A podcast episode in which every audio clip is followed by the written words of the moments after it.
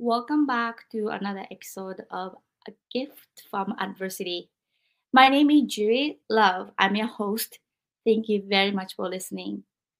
Before I introduce today's guest, I want to introduce my book, which is called A Gift from Adversity, same title as this podcast, which is available on Amazon. A Gift from Adversity is about my life and my book, and the subtitle is Overcoming Sexual Abuse, Domestic Violence, Bullying, and Homelessness after I experienced all of this growing up in Japan, I decided to publish this book because I had a lot of speaking jobs and people always asked me, Do you have a book? And I didn't. So I decided to publish my book. This book is not only talking about the adversity part of it, but also some of the tools that I use to overcome, and then my experiences of running a nonprofit and then a message to the victims, perpetrator, and then friends and families around the victims. So check it out, A Gift from Adversity. Before I introduce my guest, I just want to thank everyone for tuning in and learning together and then having this difficult conversation together. So let's invite our guest today. Hi, Suzanne. Thank you so much for coming in. Thank you so much for having me, Juri. Great. So let's uh, introduce you. Can you tell our audience your name, where you're coming in from today, and what you do, and if you have any website or social media? Certainly. So my name's Suzanne Culberg. I'm the NOPE coach, as in N O P E, teaching people to say no to others so they can say yes to themselves. I am joining you from the lovely Sydney, Australia. And my website is suzanneculberg.com, which I'll send to you to put in the show notes because the spelling of Culberg always always gets people. And do you have any Instagram or social media? Yes. Also, Suzanne Culberg's Instagram is Suzanne underscore Culberg, and Facebook is facebook.com forward slash Suzanne Culberg. I'm fortunate to be the only one so far in the world with the name, makes things easy. so, this is episode 89, and I'm very, very grateful that you came in today from Australia. So let's dive into our first question, which is the adversity. So, Suzanne, can you tell our audience what was your adversity? So, from from a young age, I've struggled with my weight, and my parents had the best intention at the time, but put me on my first diet at age four so from age four through 30, I was a yo yo dieter. And my real adversity, though, was bullying. And I linked a lot of that to my weight, like bullied as a result of my weight, but also bullied for, you know, being gifted and just many types of bullying. And I was bullied right from primary school. So, as young as I can remember, through high school, through medical school, even a little bit into the workplace. And I guess a lot of people don't really understand the effects that bullying can have because when you start to speak up for yourself, like people be like, I just meant it as a joke. And it's like, it's not a joke to the person who's experiencing that. And I think sometimes bullying is one of the last acceptable forms of, of um, adversity because people can be like, oh, you're just too soft or you've got a thin, thin skin. And they can kind of get away with it in a way. So, yeah, it, it wasn't pleasant and um, it wasn't easy to speak up for myself for a long time.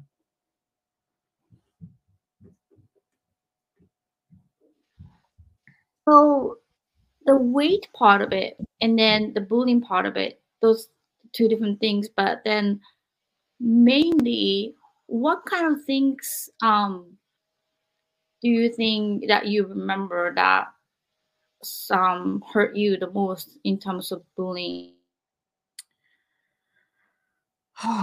so when I was young and I was at school, I remember people when I was I can't remember what grade I was in.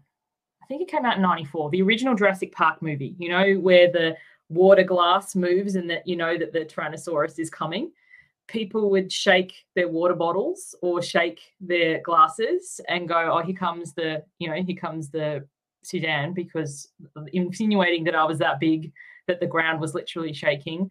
I remember um, when it came to sports and things, and like teams or things to try out for. I remember one teacher once looking me up and down and going, "No, you need to be on the lighter side of life." So it was like not being included in things like that. I remember kids following me around going Godzilla and stuff. Um, I remember when I was quite young, some kids saying to me, How many rolls in a bakery? Like, I didn't understand the insult at first. Um, I remember asking my parents about it and then then having to explain it and being uncomfortable. I remember um, when I was at medical school, I because I yo-yo dieted, like I was always trying to do something. When the we had a halfway graduation, and we had this big cake, like for the whole class of like ninety of us, and somehow they got a picture of me next to the cake, and so they posted this in the yearbook, like it's published. You can pick it up and see it; it's available.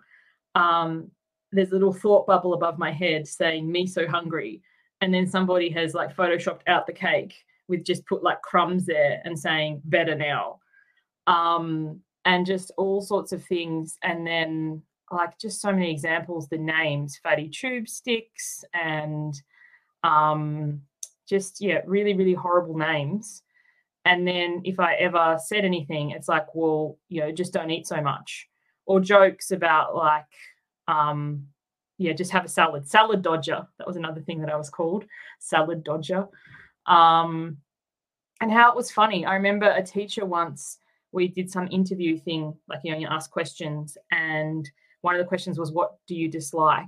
And she said, "Unfit bodies." And I was, I, I can't remember how I responded to that because I, I took it to heart. And sometimes, you know, things are a jibe and a dig, and sometimes that's you know their way. And um, I can't remember what I responded, but I remember her saying something to me like, "Well, that's something you can tr- control. Just try going for a run." Um, and all the advice over the years: Have you tried keto? Have you tried paleo? And if you ever speak up for yourself, people will be like, "Oh, I'm worried about you."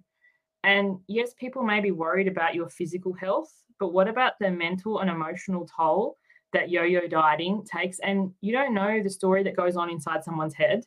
Like you make a, an insinuation about seeing their body um, you don't know what happens behind the scenes. And I think with so many types of addictions, it can be quite hidden, but overeating is an addiction that can be worn for all to see. And also, sometimes it's not necessarily overeating, there can be hormonal things. So, I'm not saying blame it completely on that, but I have had issues with, you know, thyroid and PCOS and all things that are linked to being heavier set. So, it is part of it but people just assuming that you just don't care about yourself or um, you don't even try and a lot of the things that they say um, it gets it gets really hard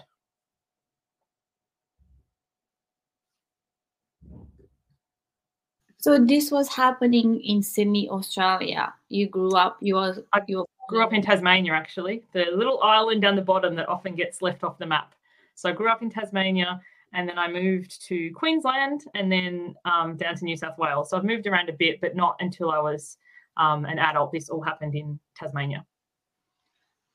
So, do you think the location being in Tasmania and Ireland, do you think that contributed it? Like, you know, versus if you were to born, if you were to be raised in Sydney, like big city, do you think that would have had different impact? I don't know. That's such a fascinating question because I've got children of my own now. And when I visit their school things, um, I remember visiting my daughter's swimming carnival very recently. And she, because um, that's another one I didn't even mention, the cross country, which is like the running race, the school carnival. I tried, like I really tried, but I was slow. And I remember they were already packing up and like kids were getting on the bus and I was still racing. And I think in this current day, like now, they wouldn't do that for safety, security, and all these purposes.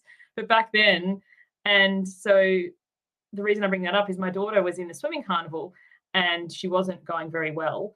And I was there bracing, waiting for the jeers, like waiting for people to say things. And and it was funny. The teacher and her best friend ran over to the side of the pool. Was like, "Come on, Xanthi, you can do it!" And when everyone else finished, they stayed in the pool, even though she wasn't even halfway across. And then when she finally got over the line, everybody in the stand stood up and clapped for her. And I was just, it was very healing for me. But I was like, I don't know. Like I was wondering if it's just the, the times are changing, but it could also be the location. But then we did go back to Tasmania for a very short period of time. Um, so my daughter was in school there. And there was a cross country situation where the, the fit kids finished and I saw them leave and I was waiting for the big boy because I saw him at the beginning and I was like, I just had flashbacks like to me being at the school. And I didn't see where they went. And anyway, when he finally broke the trees, they had circled around, like lapped around and came across the finish line with him. And I just thought that that was so beautiful that they, like, you know, everybody finished. It wasn't just a matter of, well, we're done now, see you.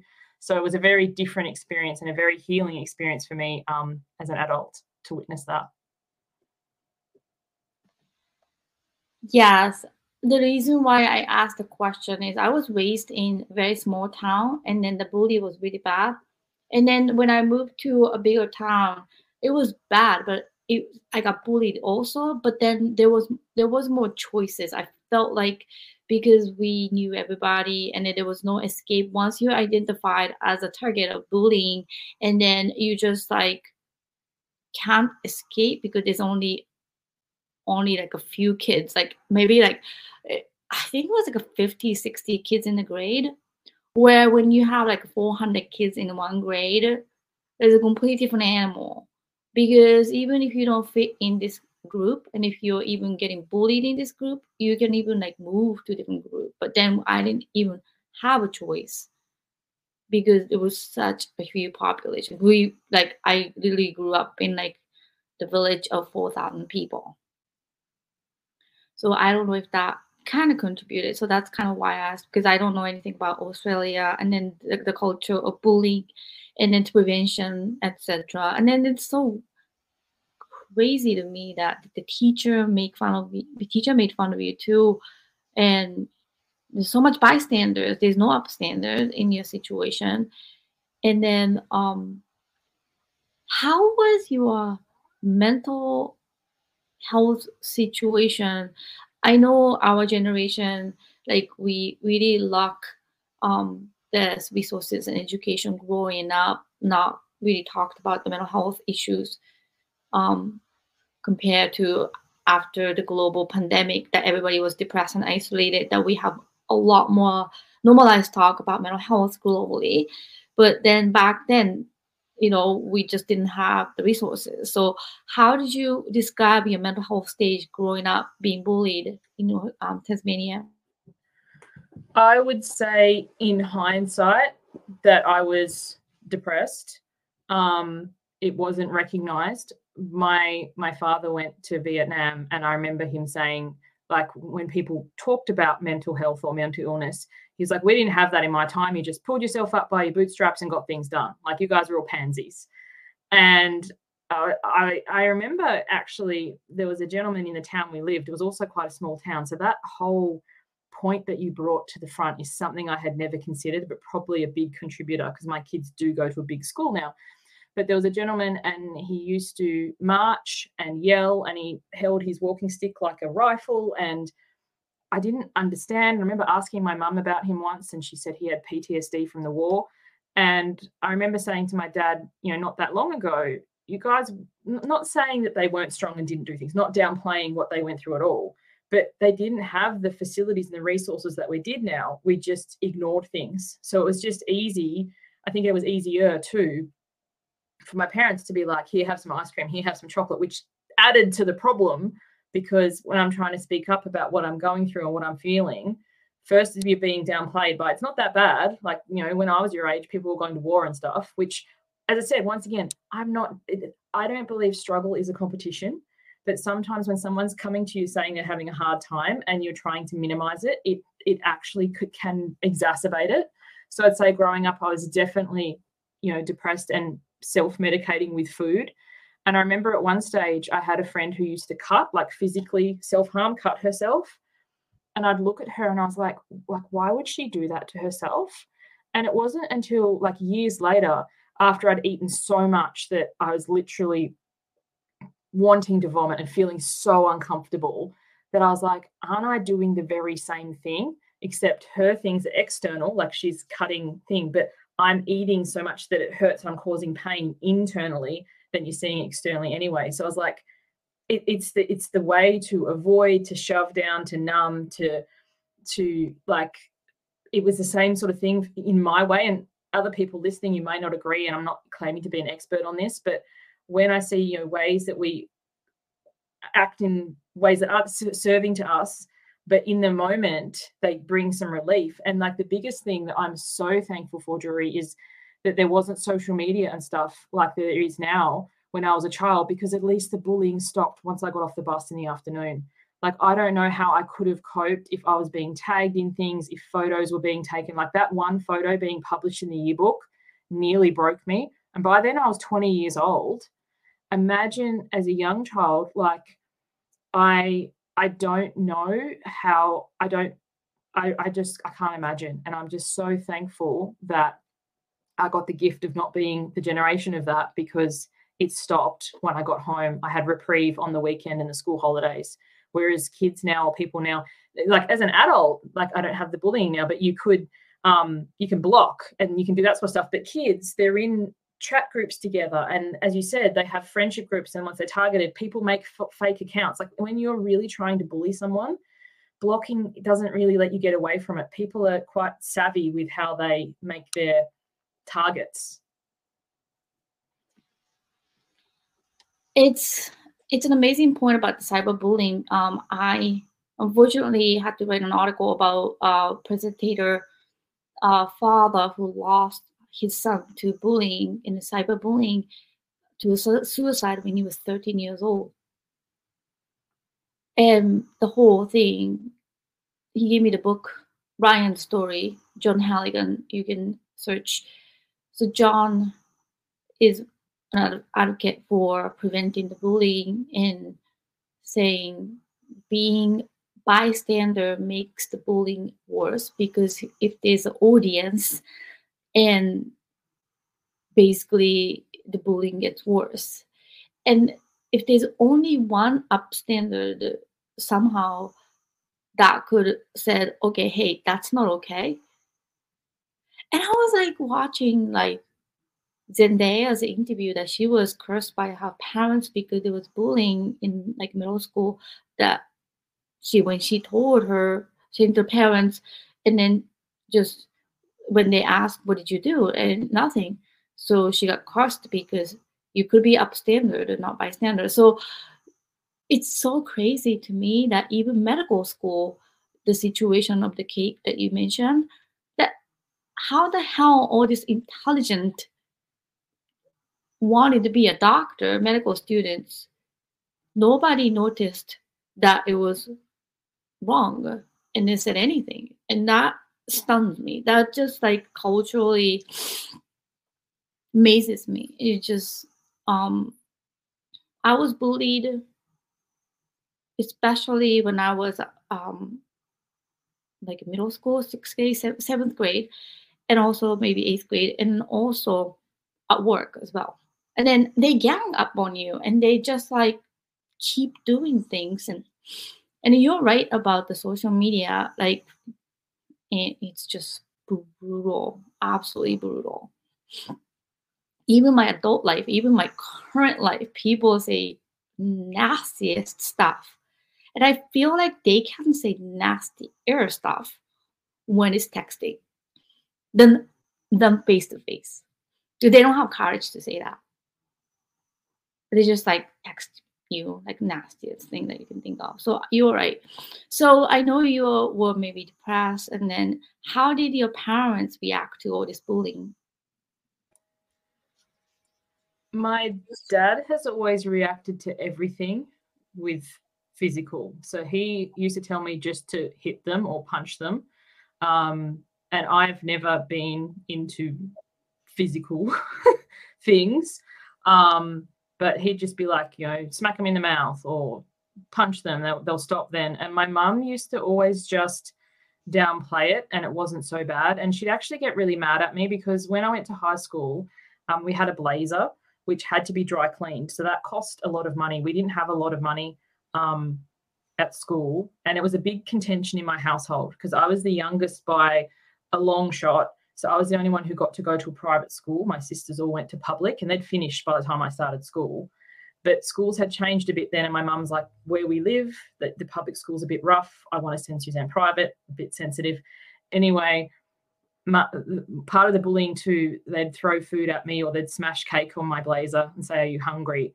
And I remember, you know, mum's busy and she's tired. And I don't want to say like sound parent blaming here, but she'd be like, "Oh, not again!" You know, like we can't keep affording to um, to dry clean this all the time. So I remember trying to take my blazer off when I got on the bus and shove it in my bag, so at least my uniform got dirty, and then I could wash that by hand because I only had the one. I only had the one dress, one jumper, um, and then put the blazer on to kind of cover it, and then wipe it out. It was it was just a whole situation, and I I remember um, yeah just mum was not available for it. Like she's just like it's it's it's fine. Just you know try not to be a target or whatever.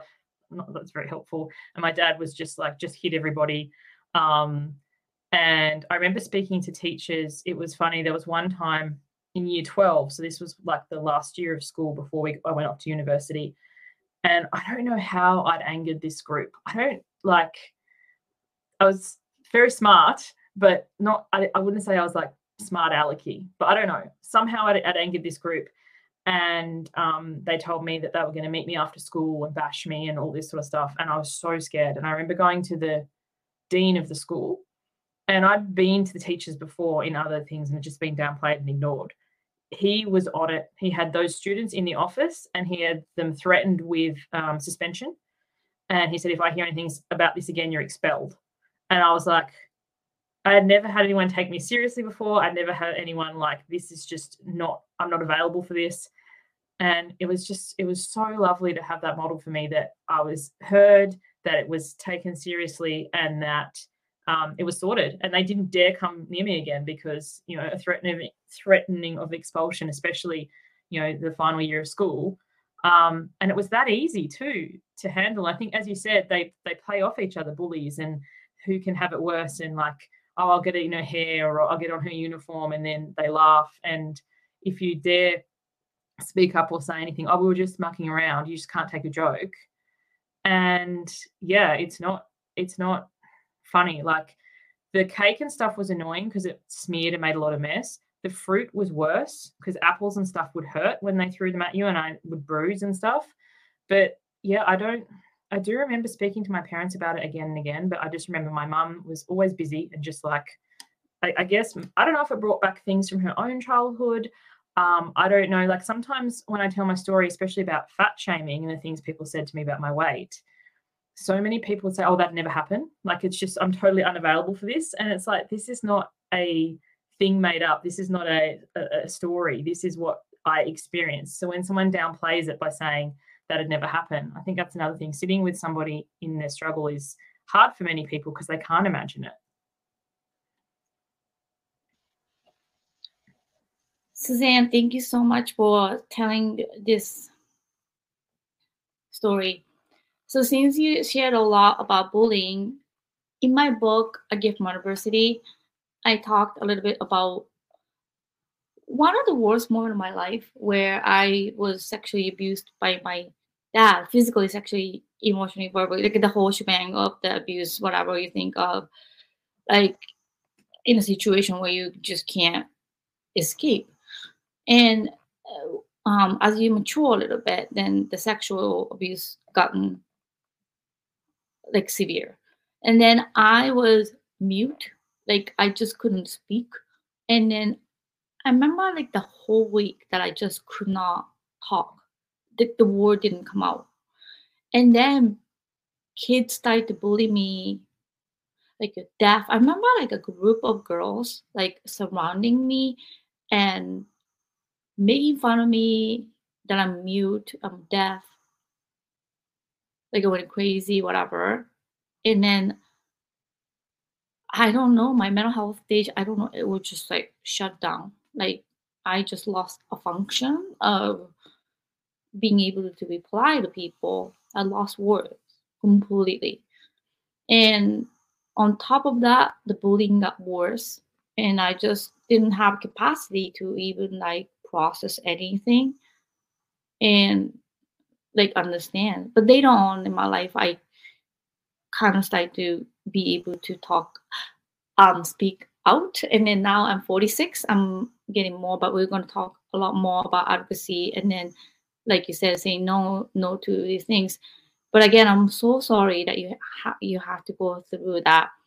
And about the weight, did you find out if you had maybe a thyroid issues? I, I do have a thyroid issue. Like, did a doctor say anything? I do have some thyroid issues in a family history. And I do also have polycystic ovary, which can be linked with more issues with weight. Um, but also, I would eat. Like, and I think you're thinking about the mental health and not having a support system or anybody to talk to at home. Food never told me off. Food never like food food was always there it was comforting i felt better for a few moments so like food really helped me get through it at the time. And then you reach a point in your life where something that was helpful in the past is actually maladaptive when you're in a different stage. So that was when more of the realization came that the reason diets and stuff weren't working for me was because i was eating when i wasn't hungry. Like i knew what to do i just didn't do it.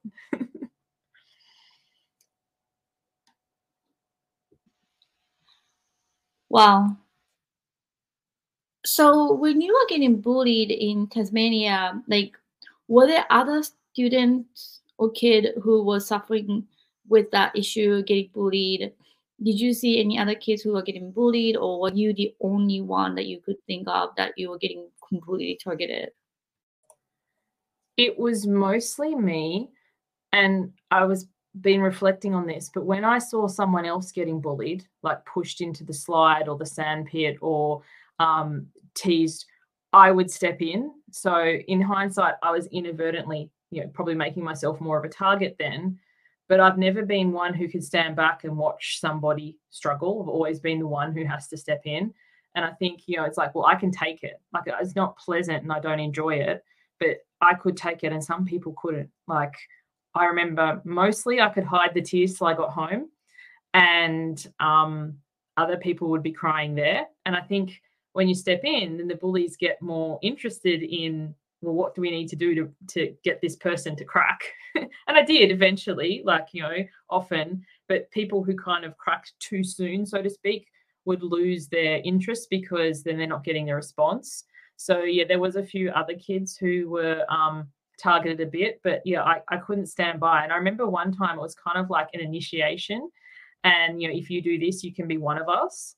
And I was just no like i've never wanted to be uh, i remember reading glennon doyle's book untamed. Have you read that?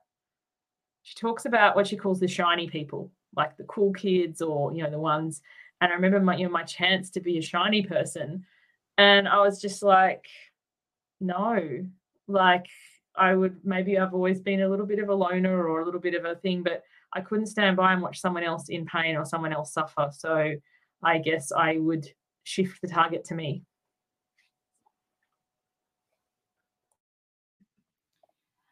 Yes, unfortunately, sometimes when they create this one target and the one person, like in a school situation, again, especially in a small smaller town, I would say, and then yeah, I just get that. And I just want to share a little bit of story of my friend who was bullied in the black community. He's she's black in America, but then she wrote an essay called Racism Within Racism. And she was basically told, uh, I think, whitewash because she didn't speak like black people. She spoke like white people.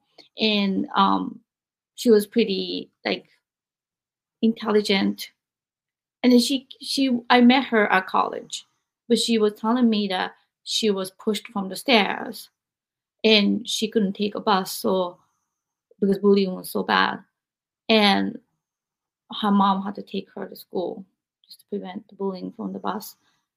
And it's just so crazy that like even if you are not um heavy set or just even like thin, like skinny, that they can target you or how they talk and like you know say this case of being like whitewashed that she was called how they talk. And i had a guest from actually perth australia um that he was targeted because he's was the only asian and he's a half Portugal, portuguese and then chinese but he was completely targeted and then that led him to addiction. So when you had this significant amount of the life of being bullied in adult life, Suzanne, how did it affect you like now or like in adult life? That's a great question. I'm because sometimes you don't know nature versus nurture. Like I am a very introverted person. I'm very socially awkward which people laugh at when they, because I run a program, I run a group, I do lots online. And I'm like, yeah, but I'm in my own house. I'm usually only talking to one person or a couple of people. It might be seen by lots, but I'm not on a stage or I'm not in front of lots of people. I really struggle to be in public areas around lots of people. And when my children first went to school, it was so hard for me as soon as I walk back into a school and there's the smell, like the school smell, like, you know, places have smells. The gym is one, the hospital is one, the school is one. It's just like, as soon as I was back in there, um, I remember my daughter's orientation, I, I did not want to be there. But fortunately, it's been quite a healing experience because I said they've had a very different experience, but also, too, how much have I advocated and listened and been there? So that's a whole aside. But, you know, public places, um, schools, or places where I've had bad experiences in the past have been harder for me to revisit. And just waiting, like as I said, in my daughter's swimming carnival, waiting for the jeers. Or when you know, my son, he has been recently diagnosed autistic, and um, thus far he's going to a, a, a regular stream school. I don't know, I don't want to use an inappropriate term, but there's other schools for high needs children. He's not attending one of those as yet. But when he's him, like full him, which I love and adore, I wait for the response for people. Um, and mostly they're really good and really understanding. But there was one time that he had his nails polished and he had his little cape on, and some older boys came over and said something to him at the park. And he just turned and looked at them and said, I think I look fabulous. And I just I just love that because it didn't land for him like that would have crushed me and i was getting ready to like do i need to step in here and because he wasn't a target they just just moved off but i was there anyway but it was just it was funny it was like i don't care what you think of me i think i look great. And i think that's the biggest thing that i didn't share is i don't think anyone ever bullied me as much as i bullied myself. Like i felt not good enough i felt too big i felt unworthy i felt like i didn't deserve to take up space. And then I saw a lot of that. Whereas as I started to feel like, you know, I'm much self worth as anyone else, it happens less. Or if someone says something, I don't necessarily to take it heart, or I just move from the space easier than I perhaps would have in the past. But mostly as an adult, um, yeah, groups, crowds, big things, or any sort of project like let's go around the room. I'm thinking, let's not. so that's how it's affected me as an adult kind of breaks my heart that you said you bullied yourself more than you get bullied. And can you describe a little bit more about that?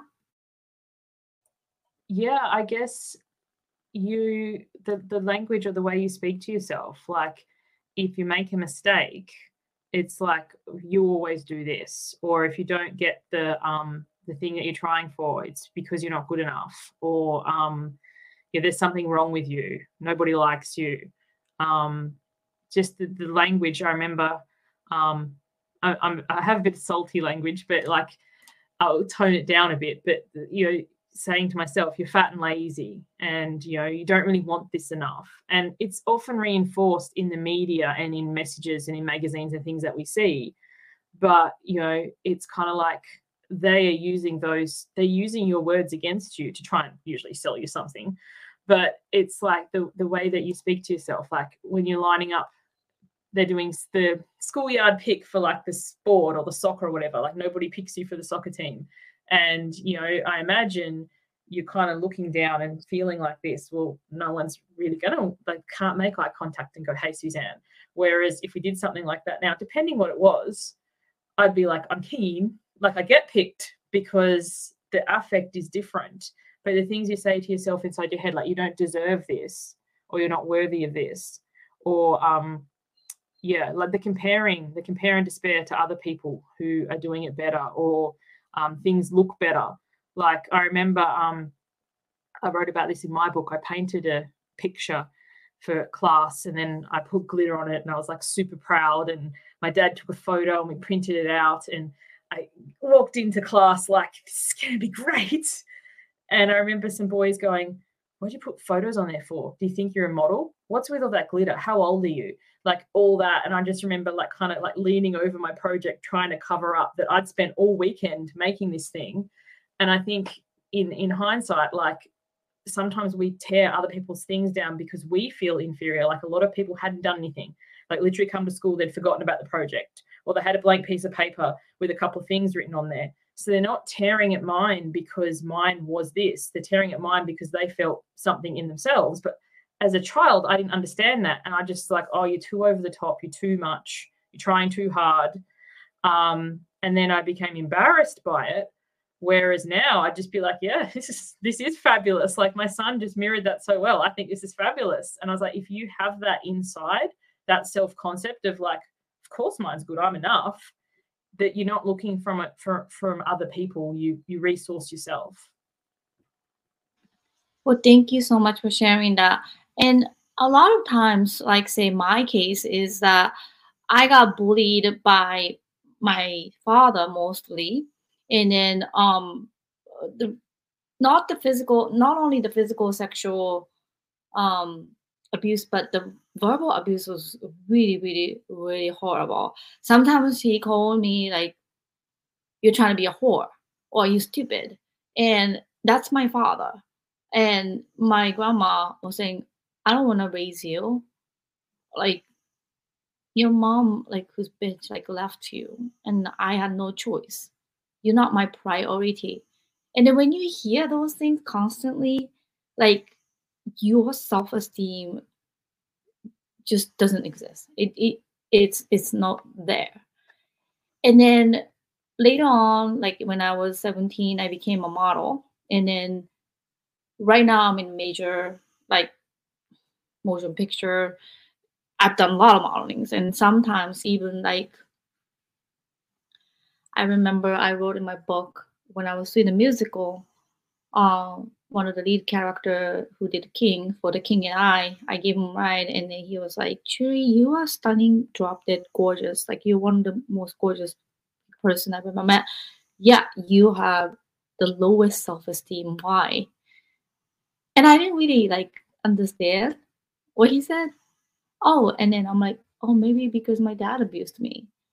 But not only that, it's just a subconscious thing that, like, you know, when you're constantly getting bullying horrible words towards you and your self image and the subconscious become like that it's like a, the thickest wall that you cannot go over. And the images that you create the beliefs that you put in that's really truly not you you cannot like jump over it.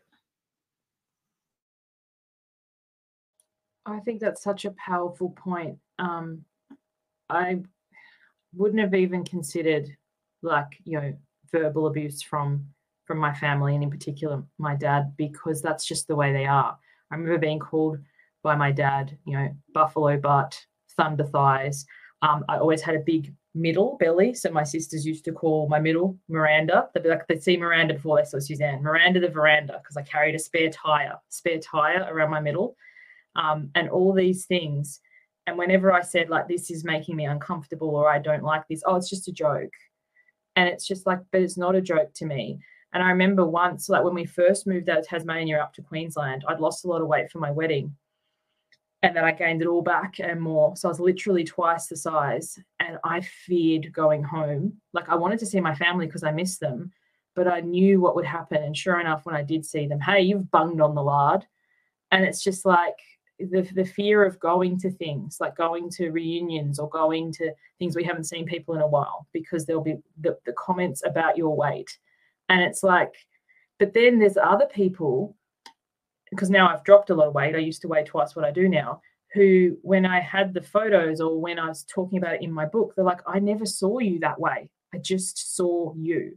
Like whether you know they just weren't aware of it. And the whole thing that's like you went through all this and you were my friend and I had no idea. And I think for anybody who's suffered bullying or abuse or something, some people witness it and and can't cope. So just kind of block it out and don't realize it and some people just don't see it because we become really good at masking it and hiding it but like the the fear of going home or the fear of running into people I haven't seen in a long time because there'll be comments about my weight is um is yeah it's it's a thing. And even when I go to things now like at the time recording this tomorrow we're going on holiday taking my kids to the themes park. They're so keen to go on the roller coasters. But even to this stage whenever I'm lining up I'm always like am I going to fit on this? Am I going to fit on this? I will fit on it easily but my brain is still like i'm going to get kicked off i'm too big um, someone's going to say something because that is the identity and the concept that you carry around for so long and i remember being somewhere once and i was i must have been muttering it to myself. And the ride attendant's like you kidding? And i was like no i'm serious. But like you might lose the physical weight or you might drop that but your identity still can be you know back in the past. Um, and the things that do to others seem like verbal abuse or whatever to you they don't be because that's just how it's been. And if you ever mention it or say um, i very recently said to my dad something. He goes it's just a joke. And i said well that's not funny to me. Like if, if this happens again the conversation will be over. I'll talk to you another day. But as a kid you don't have that. You live at home. When you're under my roof you do what i say. Um, so it becomes an experience. And then yeah not realizing that that that is what you hear. So if somebody does say something good to you, it makes me think of the Tupperware um, Shape-Os. You know, where you put the toys in the Tupperware that the shape matches and you put them inside. Have you seen those? Yeah. So if you've only got the shape, the X shape, like a bully shape, yes. that's all you literally are available for. So somebody says something nice, you don't even register it because you're waiting for the other thing. Um, and that's how your language is too. And you just become used to this. It's interesting the fear that you carry through even when you are an adult. That my fear is lunch. So while I got bullied all my over my lunch that my grandma was making where other young moms were making this colorful lunch and then my grandma was like more like a brownish like a japanese traditional food and I got bullied so bad every day. And then I was like to the point like I don't want to go to the cafeteria. I don't want to like open my lunch because people just make fun of my lunch. And then um when I told my grandma, it was just a whole big drama that I'm not ever gonna make lunch for you, blah blah blah. And then she stopped making lunch when I was like 11, 12. So I had to stop waking up early and then start to make lunch for myself. And then when interestingly, like when I was teaching like the summer camp or whatever, and then I had to bring my own lunch, I was so scared to open my lunch. Like I made it, but like I just got so traumatized. And then I was in like 30s or whatever, and like, why am I scared? And I'm terrified completely. And you just can't get over it. It's it's so sad. The bullying so sad. Yeah, I'm so sorry that happened. And yeah, it's because to you it, it, it becomes an expectation or a memory or a wired way of being. And then to someone else, and also too, I think this is the thing about bullying that nobody really talks about. To you, it, to somebody else, that might not bother them. Like they might be like, oh, who cares? It's just lunch. So they can't relate to that. But we all have our things that to us are a really big deal. Like I remember um, if people ever made comments on my hair or whatever, I, I never cared. That doesn't bother me. But anything about my weight, just immediate, immediate thing. And so, like, if somebody commented on um, on my lunch, like that's another thing. When you're bigger, you tend to not eat much around people because you're worried that they're going to comment, should you really be eating that? Or have you tried this or whatever? So you'd eat really light in front of people and then do drive through or sneak eat food at the way home. And people would even sometimes say things like, oh, I don't understand why you're so big. You eat like a bird or this kind of thing, because you would be so paranoid to eat something around people who, you know, um, but then again, skinny people have it too. Because I remember other people being like, well, just have a hamburger or just eat this. So um, I guess it's there's there's going to be things, and it's looking at you know what is it in particular for you because i'm sure i've inadvertently commented on someone's hair or done something but to them is a big deal so i guess you know we are villains in somebody's story but we're not villains well thank you so much suzanne so let's shift to the second question, which is the tools that you use to overcome your cases, this um, big issue about bullying, and then uh, weight. So this part of the podcast, I cherish it, and then I really appreciate all of my guests today. Is episode eighty nine, almost going towards hundred episodes, and then um, each guest that came from all over the world had shared very unique tools. And then my hope is that this part of the podcast can really change somebody's lives. So, what was the tool? What were the tools that you used that truly worked and shifted for you? One of the simplest tools is journaling. Like I call it just like a brain dump, um, just getting it out of my head and onto the page because we have a shower for our physical body like every day, Well, hopefully we do. um, and journaling is like a mental shower.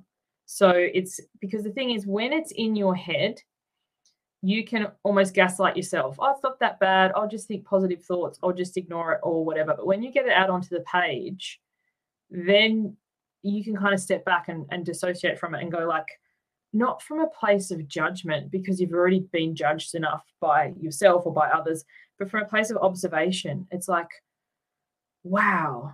And when you first start to do it, it can be really challenging because it's like the thoughts can be like cockroaches in your mind. You shine a light on them and they want to scuttle away. So the resistance, it's it's the tool that I find the most valuable.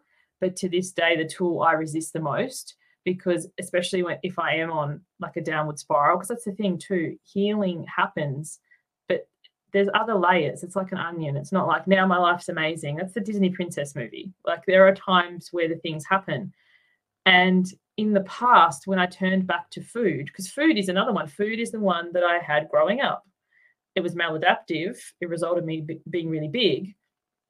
But in the moment, it helped so as an adult, I used to spend so many years thinking I was broken or thinking, like, why can't you just get it together? Why can't you just eat differently?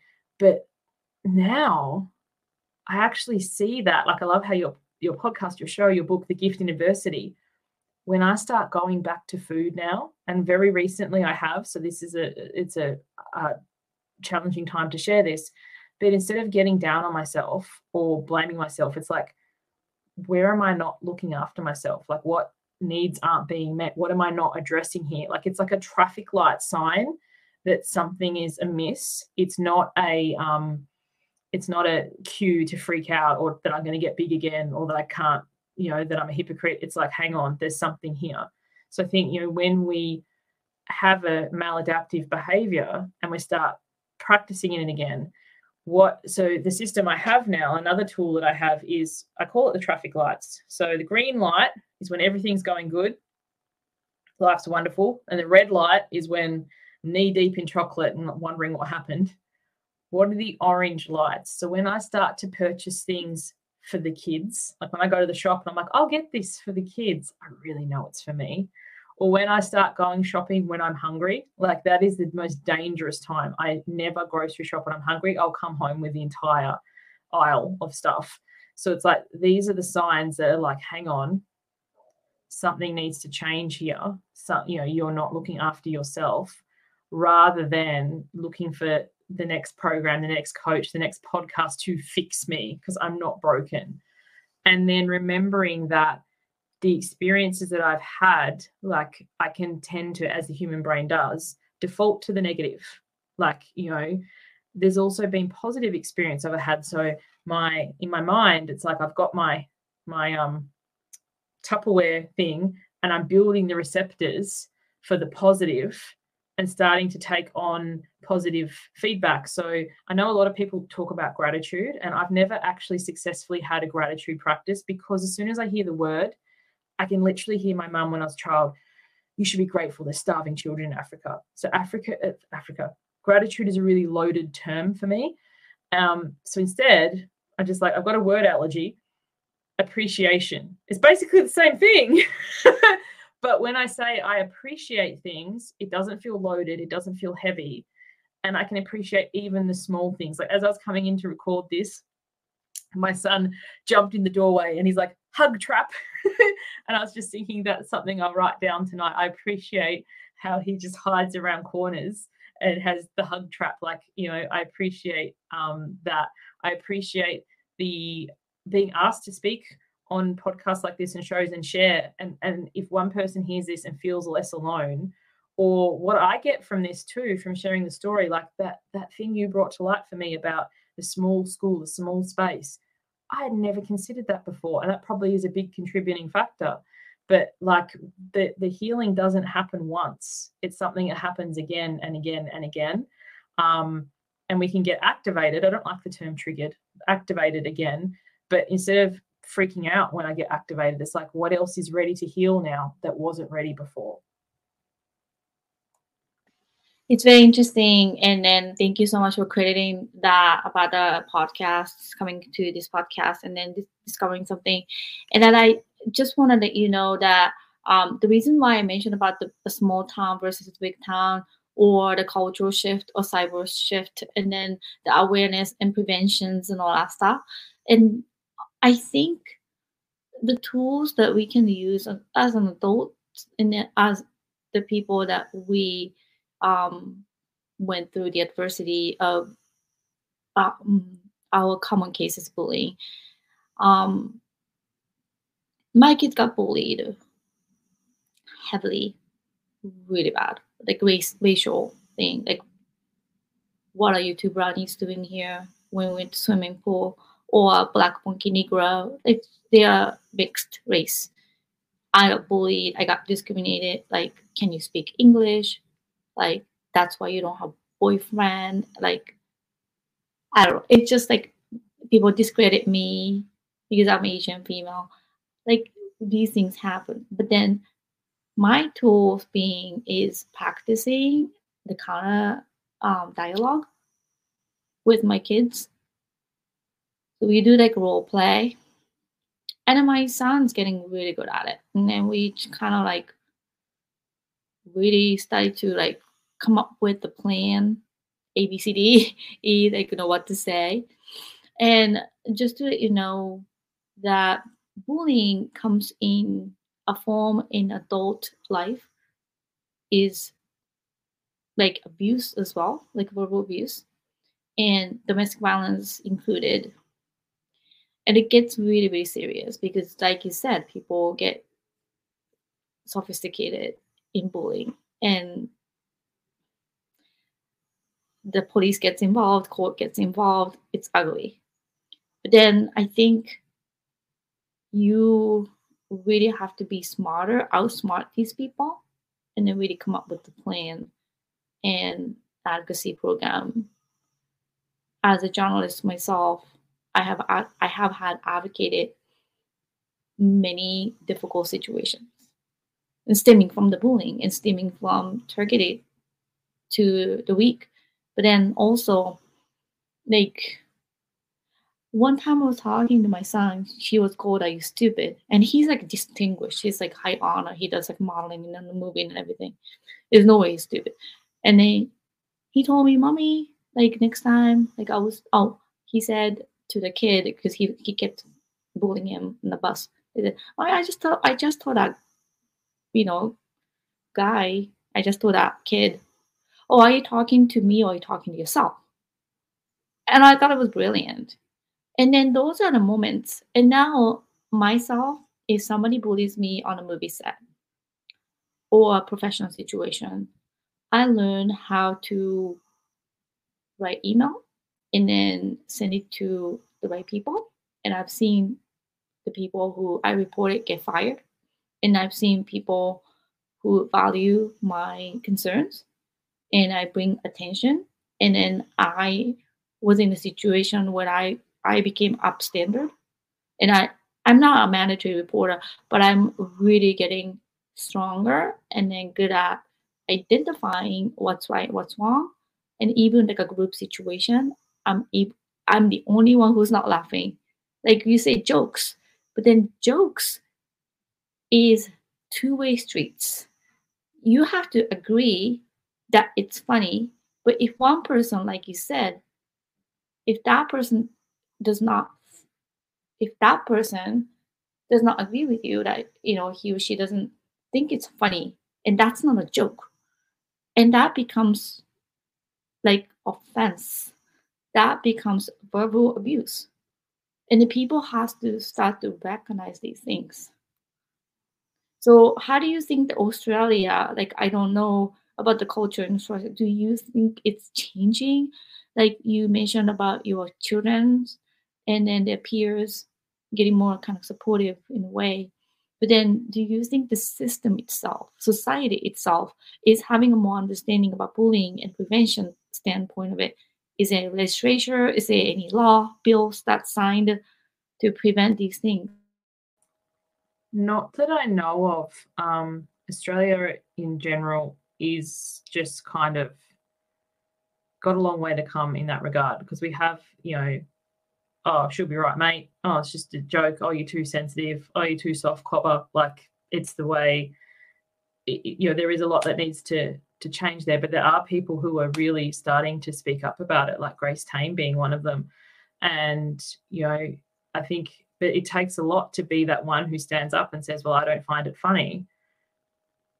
And and hold that, especially when you're the in the beginning, the lone voice. Like I remember when that happened to me at medical school, going to the year coordinator and saying, What is this? Like I, I literally took like I'd never bought the yearbook before. I'm not that kind of person. I don't go to the parties. I don't do this. That was the one thing I went to. Um, I took it out of the library because I hadn't purchased it. I remember it beeping and the librarian running after me, and I'm just marching down the year's coordinator's room, and I'm like, I'm not happy w- with this. Um, and then making the people come and apologize to me, but they only did it because they were made and they were just like, "Oh, we just thought it was a joke." So it's like, what kind of apology is this? A forced one that they're just like, they're not seeing how much I was upset by this. They were like, it, you know, you just don't have a sense of humor, and um, in some areas it's getting better. Like certainly things racial slurs and stuff. There have been a few incidences in sport where people have been really taken to task, and it has gone to um, appropriations and things but in other areas um, like gender and and weight and um, appearance not so much as yet that i've seen but yeah it just takes the people to to stand up and often you don't want to stand up because you don't want to bring any more attention to it you just want it to be over with i think you know the reason that i did stand up a little with that thing was because it was in a published publication that you know, it was available in the library. Like it's probably still there. I don't know, it might even be online now. It's like people are going to see that. My kids could see that, but often it doesn't. There's there can't be recom- repercussions for something that somebody said because it becomes a she said she said or their word against theirs and the the lone voice against the crowd. It's like oh they just didn't understand me. And I, I've said to a, a number of people over the years now, I did understand you. I just don't find it funny and then they either just still don't think that I got it, or um, it, it's just it's interesting to look at the response when I, I do say it. it's like, yeah, I, I understand you. I, I'm just not amused. I think the legal standpoint, this is in if I were you, like you never asked for media release, you never asked for the permission, so that's against the law.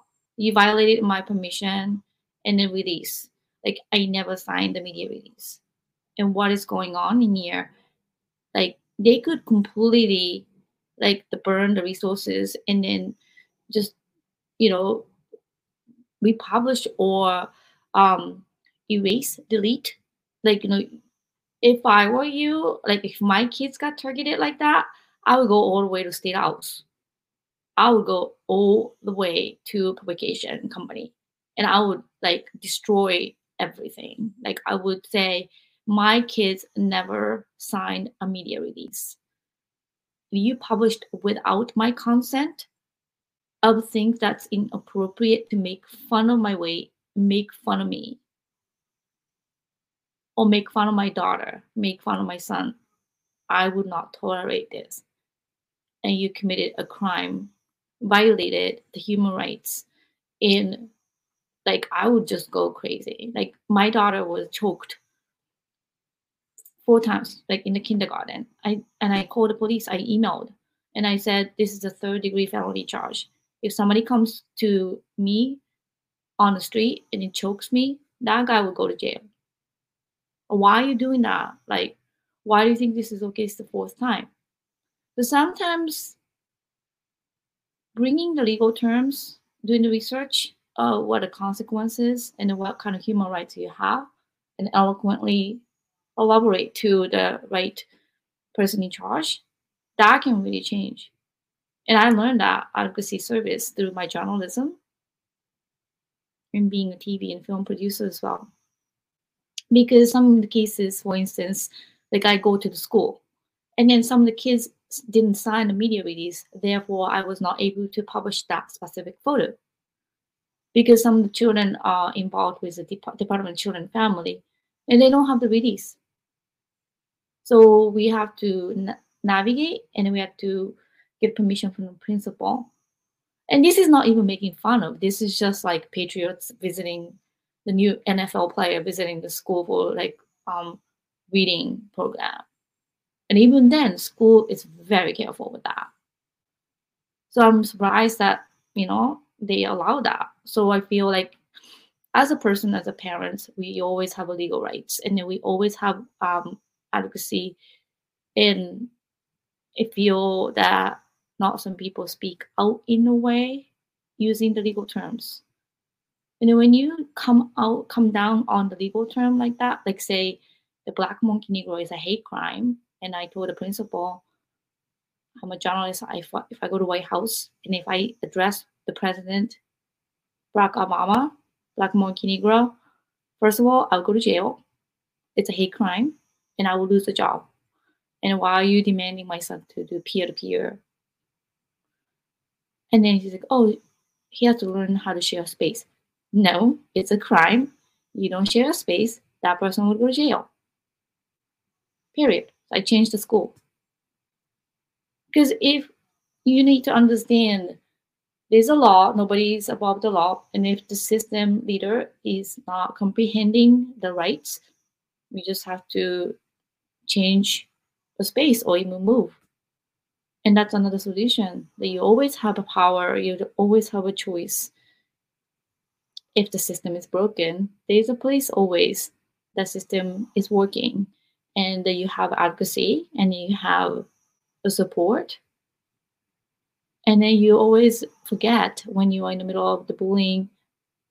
That's my case like i escaped from my dad when i was 13 and i don't know how the hell i did that but you always have to like survive.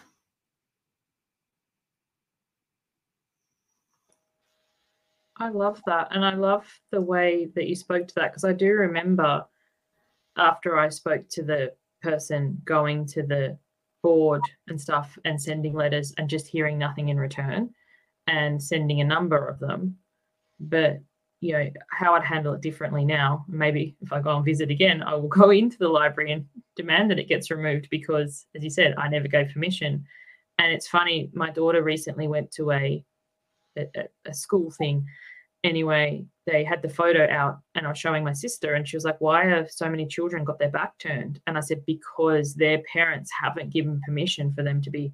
photographed and it was easier to keep them all in one group so instead of having you know some children well you've got to get out but for that very reason that you just said, like there could be, we don't know what's going on, and their parents haven't given permission. So, um, and every year having to sign the permission. And I just love that because, yes, I'm happy for my child to be photographed, but I understand there are other people who don't, and that that is met and respected and encouraged. And yeah, it's totally a thing.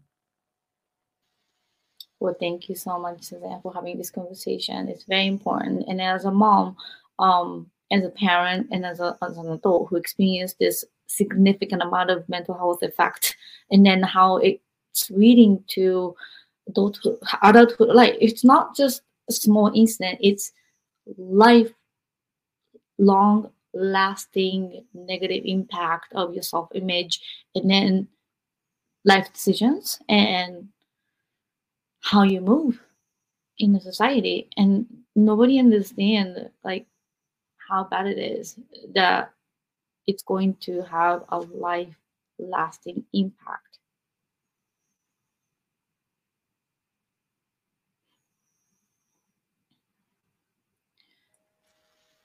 Hundred percent. Yeah, thank you.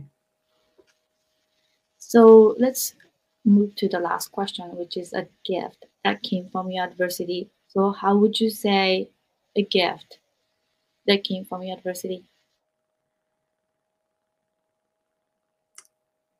That it stops with me. Like generationally in my family, I think we've tended to be the people pleasers or the doormats or the yes people. And when you do start to set boundaries and say no, um, people are not pleased necessarily because they might feel inconvenienced or they might feel that you're targeting them or they might feel, you know, any sorts of things like that.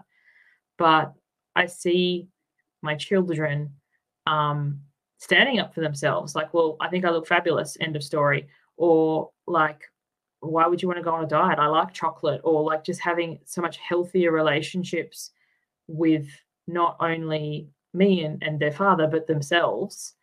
And then the ability to ask for the help and know that mum will have their back, but not so that they can you know not take responsibility for their actions or whatever but like that they have that soft place to land and to come home and to talk about what happened. It was funny my well not funny but my daughter had a, a nightmare recently and she came in at like 3 a.m and telling me about it and i was like well, just get into bed. You can sleep here. It's fine. We'll talk about tomorrow. She's like oh no I, I really want to talk about it now. I'm like life coaching at 3 a.m so the the gift is like that ability to speak what's happening and identify what is acceptable, what isn't acceptable, and actually communicate my needs to others while also being mindful that my experience hasn't been their experience. But that doesn't mean that I need to discount my own.